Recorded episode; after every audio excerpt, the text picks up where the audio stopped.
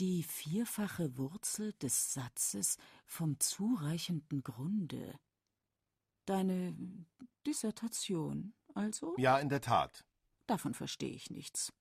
Das ist ja wohl eher etwas für Gelehrte oder Apotheker.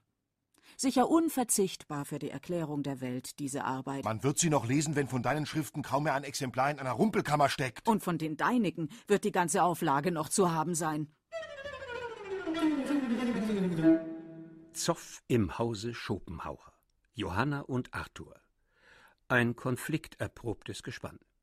Ob das verkannte Genie mit den folgenden Zeilen auf seine Mutter gezielt hat, mag dahingestellt bleiben. Das niedrig gewachsene, schmalschultrige, breithüftige und kurzbeinige Geschlecht, das Schöne zu nennen, konnte nur der vom Geschlechtstrieb umnebelte männliche Intellekt.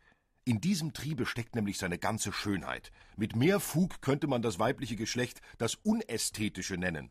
Weder für Musik noch Poesie noch bildende Künste haben sie wirklich und wahrhaftig Sinn und Empfänglichkeit sondern bloße Äfferei aus Behuf ihrer Gefallsucht ist es, wenn sie solche affektieren und vorgeben. Sein Frauenhass ist sprichwörtlich. Doch wo viel Hass ist, muss auch Liebe, zumindest gewesen sein, meist enttäuschte. Am Anfang jedenfalls herrschte Harmonie. Arthur war willkommen auf Erden. Der Vater hatte den ersehnten Stammhalter, die Mutter den erhofften Lebenssinn. Wie alle jungen Mütter spielte auch ich mit meiner neuen Puppe, war fest überzeugt, dass kein schöneres, frömmeres und für sein Alter klügeres Kind auf Gottes Erdboden lebe als das meinige, und hatte am Tage wie in der Nacht kaum einen anderen Gedanken als meinen Sohn Arthur. In der Identifikation mit dem Kind gelingt auch die Aufwertung der Person, der die Bestätigung außerhalb der Familie noch verwehrt ist. Das Aufgehen in familiären Pflichten mag anderen Stabilität verleihen, Johanna nicht. Natürlich fügt auch sie sich, wirkt nach außen hin angepasst, doch dem Ideal der aufopferungsbereiten Ehefrau und Mutter frönt Johanna nie. Aber sie verfügt über die Gabe, auch in schwierigen Situationen den Kopf oben zu behalten. Heute würde man sie wohl als Vertreterin des positiven Denkens feiern, und ihr Sohn wird einmal die Ansicht vertreten, dass die Welt ohnehin nur eine Frage der Anschauung sei. Es gibt keine von der Wahrnehmung unabhängige Außenwelt. Die Erscheinungswelt existiert nur insoweit, als sie wahrgenommen und im menschlichen Bewusstsein als Vorstellung gespeichert ist. Solange die Mutter lebt, wird Arthur allerdings in ihrem Schatten stehen. Und das heißt immer der Sohn der Johanna Schopenhauer sein, für seine tiefgründigen Gedanken interessieren sich die wenigsten, für ihre Schriften viele. Natürlich sind ihre Leser und Leserinnen in seinen Augen langweilige Normalbürger, Fabrikware der Natur, wie er solche Leute zu nennen pflegt. Doch Johanna Schopenhauer war eine der berühmtesten Frauen der Goethezeit. Ihre Bücher, Erzählungen und Reiseberichte fanden reißenden Absatz. Sie gilt als eine der ersten Berufsschriftstellerinnen. Dabei hätte sie das Geldverdienen anfangs gar nicht nötig gehabt. Schließlich war sie eine Tochter aus gutem Hause und dementsprechend standesgemäß verheiratet worden. Doch von klein auf wollte sie eigentlich mehr vom Leben und kämpfte dafür. Johanna Trosina wird am 9. Juli 1766 in Danzig geboren. Die Stadt ist von Handel und Wandel geprägt, der Vater ein gut situierter Kaufmann. Von der Mutter wird Johanna Hänschen genannt, vielleicht ein Hinweis darauf, dass die Tochter besonders aufgeweckt war. Mit vier Jahren kommt sie in die Vorschule. Dort lernen die Kleinen Stillsitzen und Französisch. Das Regiment führt Madame Kodowiecki, die Mutter des berühmten Kupferstechers. Johanna ist hellauf begeistert, als sie dem Künstler bei der Arbeit zuschauen darf.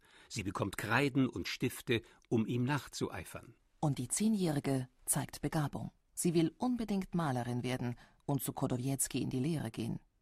Warum auch nicht? Schließlich unterrichtet der Künstler doch auch die eigenen Kinder. Wie Johannas Vater auf das Ansinnen seiner Tochter reagiert hat, lässt sich denken. Jetzt noch, nach mehr als sechzig Jahren, verweile ich ungern bei der Erinnerung, wie unbarmherzig er meinen kindisch abgeschmackten Einfall, wie er ihn nannte, verlachte. Und sicher nicht nur er. Doch Johanna bekam Hauslehrer, die Verständnis für sie hatten, aufgeschlossene Pädagogen, denen es um die Förderung der ihnen anvertrauten Kinder ging, seien sie nun männlichen oder weiblichen Geschlechts. Wer sagt denn, dass ein aufgewecktes Mädchen außer dem obligatorischen Französisch keine Sprachen lernen könne? Griechisch beispielsweise oder Englisch? Ein Mädchen und Englisch lernen. Wozu in aller Welt sollte ihr das nützen? Die Frage wurde täglich von Freunden und Verwandten wiederholt, denn die Sache war damals in Danzig etwas Unerhörtes. Ich fing am Ende an, mich meiner Kenntnis der englischen Sprache zu schämen und schlug deshalb einige Jahre später es standhaft aus, auch Griechisch zu lernen, so sehr ich es innerlich wünschte.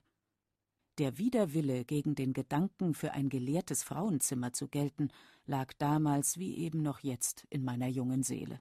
Bedarf an gelehrten Frauenzimmern bestand damals wohl kaum, zumindest was den Heiratsmarkt betraf. Denn auf eine gute Partie, ganz gleich ob für Königs- oder Kaufmannstöchter, lief ja alles hinaus. Und früh, möglichst mit fünfzehn, gleich nach der Konfirmation, sollte geheiratet werden, bevor die jungen Dinger noch auf dumme Gedanken kämen.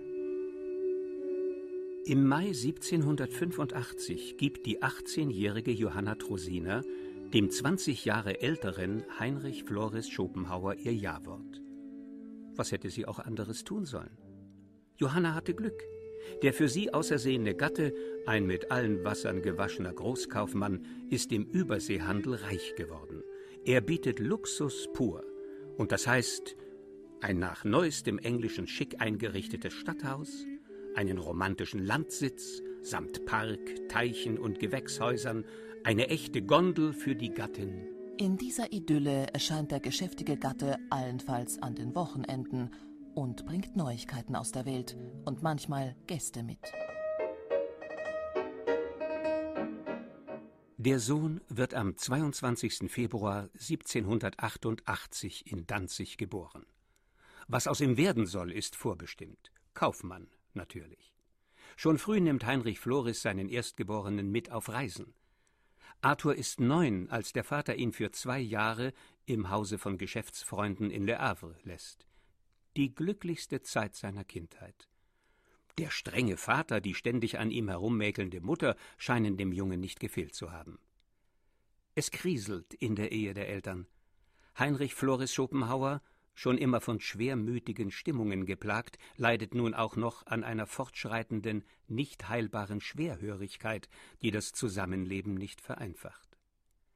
Johanna wahrt Kontenance, übt sich im Leiden ohne zu klagen und bewahrt dabei doch ihren Eigensinn, der allerdings bald mit dem des Sohnes kollidiert.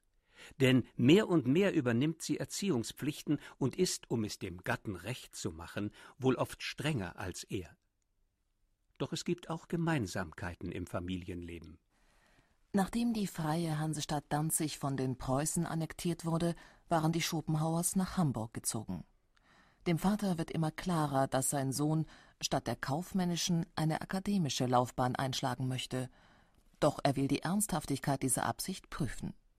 Arthur kann sich entscheiden, entweder sofort aufs Gymnasium oder mit den Eltern auf eine lange Bildungsreise zu gehen. Natürlich wählt der 15-Jährige die Reise. Adele, die sechsjährige Schwester, bleibt in der Obhut einer Kinderfrau zurück. Jahre später wird Arthur erläutern, wie wichtig für ihn diese Tour gewesen ist.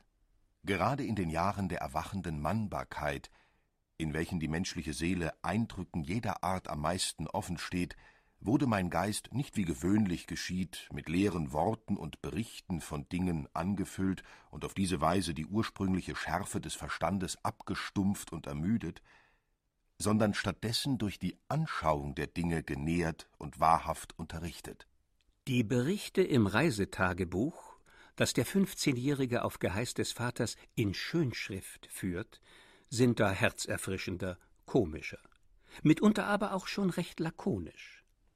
Die Reise führt durch halb Europa, auch nach Wien. Der Kaiser trat heraus, die Kaiserin führend, und setzte sich neben sie und kutschierte selbst. Beide waren in einer höchst modesten Toilette. Er ist ein hagerer Mann, dessen ausgezeichnet dummes Gesicht eher auf einen Schneider als auf einen Kaiser raten ließe. Sie ist nicht hübsch, sieht aber klüger aus. Im Gebirge, Gemeinsam mit der Mutter wagt Arthur sogar Klettertouren. Nach so vielen Höhepunkten fällt die Rückkehr in die Niederungen des Alltags schwer. Und der Vater wird immer kränker. Am 20. April 1805 stirbt Heinrich Floris Schopenhauer in Hamburg. Er ist vom Speicher des Schopenhauerschen Wohn- und Geschäftshauses in den Fleet gestürzt. Ein Unfall? Selbstmord, offensichtlich. Arthur wird fortan die Mutter für den Tod des Vaters verantwortlich machen. Ich kenne die Weiber. Einzig als Versorgungsanstalt erachten sie die Ehe. Da mein eigener Vater siech und elend an seinen Krankenstuhl gebannt war, wäre er verlassen gewesen, hätte nicht ein alter Diener sogenannte Liebespflicht an ihm erfüllt. Meine Frau Mutter gab Gesellschaften, während er in Einsamkeit verging, und amüsierte sich, während er bittere Qualen litt. Dabei plagten den Sohn selbst Schuldgefühle. Nach außen hin hatte er sich zwar der väterlichen Autorität gefügt und eine Lehre im Handelskontor begonnen, nutzte aber jeden unbeobachteten Moment, um heimlich seine Bücher aus der Schublade zu ziehen. Er fand Ausreden, die Firma zu verlassen, um Vorlesungen zu besuchen. Die Anklagen gegen die Mutter können also leicht als Abwehrmanöver interpretiert werden, seine Identifikation mit dem Vater auch. Denn nach dessen Tod fühlt sich Arthur zum Familienoberhaupt berufen. Aber die Mutter wird ihm einen Strich durch die Rechnung machen. Mit 39 Jahren will Johanna Schopenhauer anfangen, endlich ein selbstbestimmtes Leben zu führen. Sie plant einen Neuanfang. Wohin die Reise geht? Nach Weimar. Wohl der ungeeignetste Zeitpunkt, ausgerechnet dort ein neues Leben anzufangen. Napoleon schickt sich nämlich gerade an, das kleine Herzogtum in Schutt und Asche zu legen. Den Kanonendonner von Jena und Auerstedt hat man bis in Goethes Haus gehört. Nach der Schlacht kommen die Plünderer, Verwundete schleppen sich durch die Stadt, überall Zerstörung, Blut und Leichen. In dieses Chaos gerät Johanna mit der kleinen Adele und bleibt. Zerschneidet ihre Damasttischdecken und macht Verbände draus. Versucht mit Suppe und Rotwein die Lebensgeister der Entkräfteten zu wecken. Steht Sterbenden bei. Hilft Müttern und Waisen. Arthur erhält die Schreckensberichte frei Haus und liefert seinerseits pessimistische Kommentare über die Unfähigkeit der Menschen, aus solchen Katastrophen zu lernen. Kein unendlicher Schmerz, keine ewige Freude, kein bleibender Eindruck, der gelten könnte fürs Leben. Das Lamentieren ist Johanna Schopenhauers Sache nicht. Ihr Rezept ist die Tat. Und so zögert sie auch nicht lange, die frisch gebackene Geheimrätin von Goethe salonfähig zu machen. Goethe hat seine langjährige Geliebte Christiane Vulpius aus Dankbarkeit geheiratet, weil sie ihm das Leben gerettet hat. Denselben Abend ließ er sich bei mir melden und stellte mir seine Frau vor. Ich empfing sie, als ob ich nicht wüsste, wer sie vorher gewesen wäre. Ich denke, wenn Goethe ihr seinen Namen gibt, können wir ihr wohl eine Tasse Tee geben.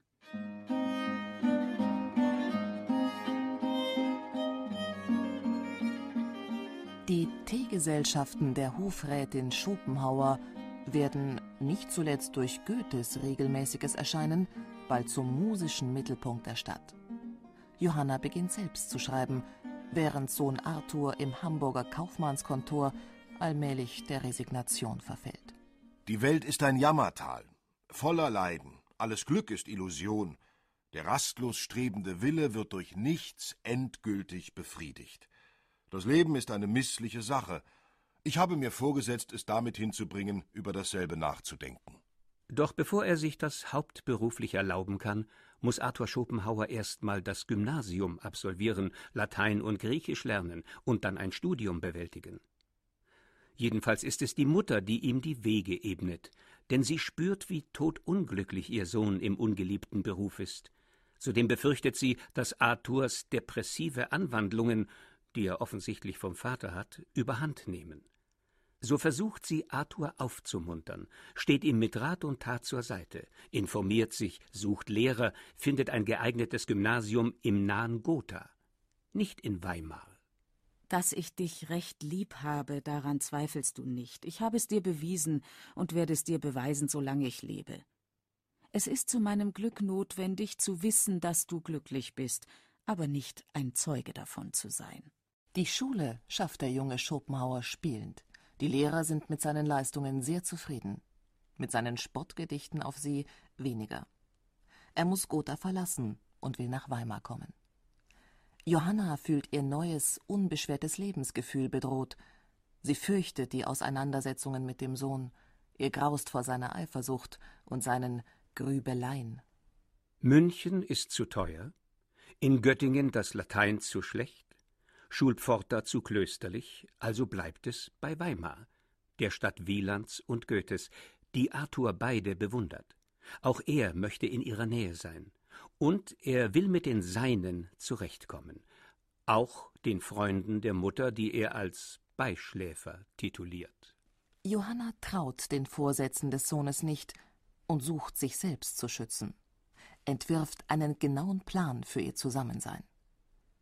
Wohl selten hat eine Frau die Grenzen ihrer Mutterliebe so klar abgesteckt wie Johanna Schopenhauer. Also, lieber Arthur, wenn du hier wohnst, treibst du dein Wesen für dich, als wäre ich nicht da. In meinem Hause bist du Gast, ein willkommener, lieber Gast, der sich aber in keine häuslichen Angelegenheiten mischt. Um Adelens Erziehung und Gesundheit, um meine Domestiken bekümmerst du dich gar nicht. Ich habe das bis jetzt ohne dich besorgt, ich werde es ferner und dulde keine Einrede. Nur, dass du alle Mittage bei mir zu Tisch kommst. Den Abend bringt jeder von uns zu, wie er will, außer meine beiden Gesellschaftsabende, wo du mit den übrigen kommen kannst, wenn du willst, auch bei mir essen kannst, wenn du dich dabei des leidigen Disputierens, das mich verdrießlich macht, wie auch allen Lamentierens über die dumme Welt und das menschliche Elend enthalten willst, weil mir das immer eine schlechte Nacht und üble Träume macht. Ich kann deine Erheiterung nicht auf Kosten der meinen bewirken. Genug, du weißt jetzt meinen Wunsch. Ich hoffe, du wirst dich genau danach richten. Natürlich kann es Arthur dann doch nicht lassen, sich als Herr im Hause aufzuspielen. Auch nach seinem Studium geraten die Aufenthalte bei der Mutter zur unerfreulichen Kraftprobe zwischen ihr und ihm. Es kommt zu lautstarken Szenen. Porzellan zerbricht, Stühle werden geworfen. Nein, sie wird sich nicht von ihrem jungen, übrigens platonischen Freund Georg Friedrich Gerstenberg trennen. Arthur soll gehen. Wollte ich dir meinen Freund opfern, weil ihr euch nicht miteinander vertragt? So täte ich Unrecht an ihm und mir. Es dauert nicht lange, dann kommt es zum endgültigen Bruch der Mutter-Sohn-Beziehung. Erbstreitigkeiten bringen zusätzlichen Verdruss. Die Türe, die du gestern, nachdem du dich gegen deine Mutter höchst ungeziemend betragen hattest, so laut zuwarfst, fiel auf immer zwischen mir und dir. Du selbst hast dich von mir losgerissen. Dein Tadeln meines Lebens, dein wegwerfendes Benehmen gegen mich, deine Verachtung gegen mein Geschlecht. Bleibst du, wie du bist, so will ich dich nie wiedersehen. Arthur hat sich nicht nur mit der Mutter, sondern auch mit anderen angelegt. Mit seinem Verleger, mit Hegel, Fichte und Schelling, es scheint, als müsse er Nähe und Distanz zu den Mitmenschen ständig neu ausloten, um die Verletzungsgefahr so gering wie möglich zu halten, wie die Stachelschweine in seiner berühmten Parabel. Und ist es denn nicht ohnehin klüger, allein zu bleiben? Hat ihn denn nun hauptsächlich sein auf alle Frauen übertragener Mutterhass daran gehindert, eine eigene Familie zu gründen? Was die Weiber betrifft, so war ich diesen sehr gewogen. Hätten sie mich nur haben wollen.